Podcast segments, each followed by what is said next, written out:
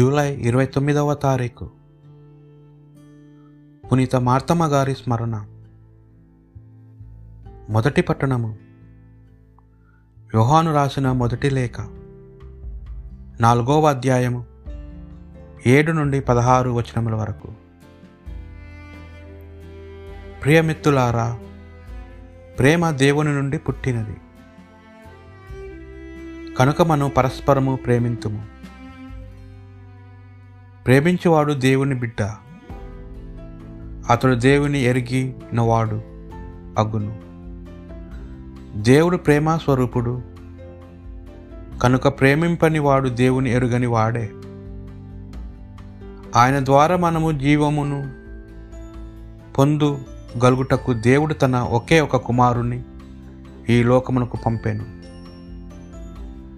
దేవుడు మనపై తనకు గల ప్రేమను ఇట్లు ప్రదర్శించాను. మనము దేవుని ప్రేమించితమని కాదు. ఆయన ఆయన మనలను ప్రేమించి మన పాపములకు విమోచనకునిగా తన కుమారుని పంపాను. ప్రేమ ఆయన ఇట్టిదే. ప్రియమిత్రురాల దేవుడు మనలను ఇంతగా ప్రేమించినచో మనము తప్పుగా ఒకరు ఎడల ఒకరము ప్రేమ గలవారమై ఉండవలయను దేవుని ఎవరు ఎన్నడూ చూడలేదు. మనము ఒకరి ఎడల ఒకరము ప్రేమ కలవారమైనచో దేవుడు మనయందు ఉండును. ఆయన ప్రేమ మనయందు పరిపూర్ణమగును. ఆయన తన ఆత్మను మనకు ఒసుగుట వలన మనము దేవుని యందును దేవుడు మన యందు ఉండటం మనకు రూఢి అగుచున్నది. లోకరక్షునిగా దేవుడు తన కుమారుని పంపినట్లే మనమును మనము చూచితిమి. పరులోక బోధించితిమి. పరులకు బోధించితిమి. యేసు దేవుని పుత్రుడని ఏ వ్యక్తి అయినా ఒప్పుకున్నచో వాణి యందు దేవుడు దేవుని యందు అతడు ఉందురు. దేవునికి మనపై గల ప్రేమ మనకు తెలియను. దానిని మనము విశ్వసింతుము. దేవుడు ప్రేమాస్వరూపుడు. ఏ వ్యక్తి ప్రేమామయుడై జీవించునో అతడు దేవుని యందు దేవుడు అతని యందు ఉందురు. ఇది ప్రభువాక్కు భక్తి కీర్తన. ప్రభువు నాకు చేసిన మేలుకగాను సంతసింతును. ఈ సంగతిని విని దీనులు ప్రమోదము చెందుదురుగాక మీరు నాతో గూడి ప్రభువు మహిమను కొనియాడు మనమందరము కలిసి ఆయన దివ్యనామమును కీర్తింతుము. నేను ప్రభువును ఆశ్రయింపగా ఆయన నా మొర వినేను. నా భయమెల్లా తొలగించెను. ఆయన వైపు చూడుడు మీ ముఖములను ప్రకాశింపునిండు. అప్పుడు మీ ముఖములకు సిగ్గు ఎన్నటికీ కలుగదు. దరిద్రుడు ప్రభునకు మొర్రపెట్టగా ఆయన వినును. సకల క్లోషముల నుండి అతన్ని కాపాడును.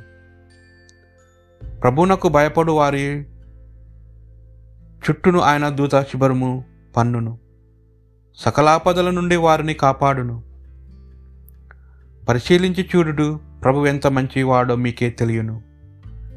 అతని శరణము వేడువాడు ధన్యుడు. భక్తిమంతులారా మీరు ప్రభునకు భయపడుడు.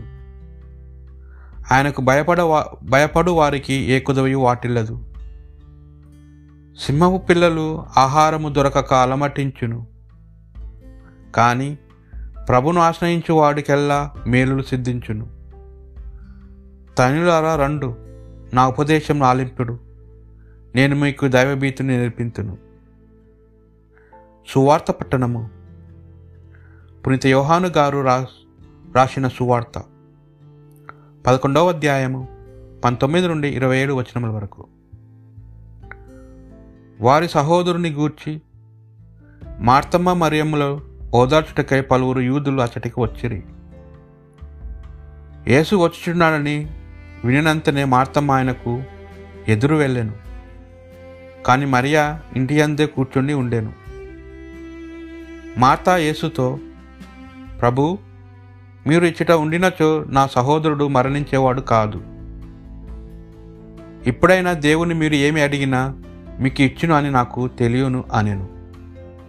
యేసు ఆమెతో నీ సహోదరుడు మరలా లేచును అని చెప్పాను. అందుకు మార్తమ్మ అంతిమ దినమున పునరుద్ధానమందు అతడు మరలా లేచినని నేను ఎరుగుదనని పలికెను. అప్పుడు యేసు నే పునరుద్ధానమును జీవమును. నన్ను విశ్వసించువాడు మరణించిన జీవించును. జీవించి ఉండగా నన్ను విశ్వసించు ప్రతివాడు ఎన్నటికి మరణింపడు. నీవు దీనిని విశ్వసించుచున్నావా అని ప్రశ్నింపగా ఆమె అవును ప్రభు లోకమున అవతరింప నున్న దేవుని కుమారుడగు క్రీస్తువు నీవేనని విశ్వసించుచున్నాను అని చెప్పాను. ఇది ప్రభువు సువిశేషము.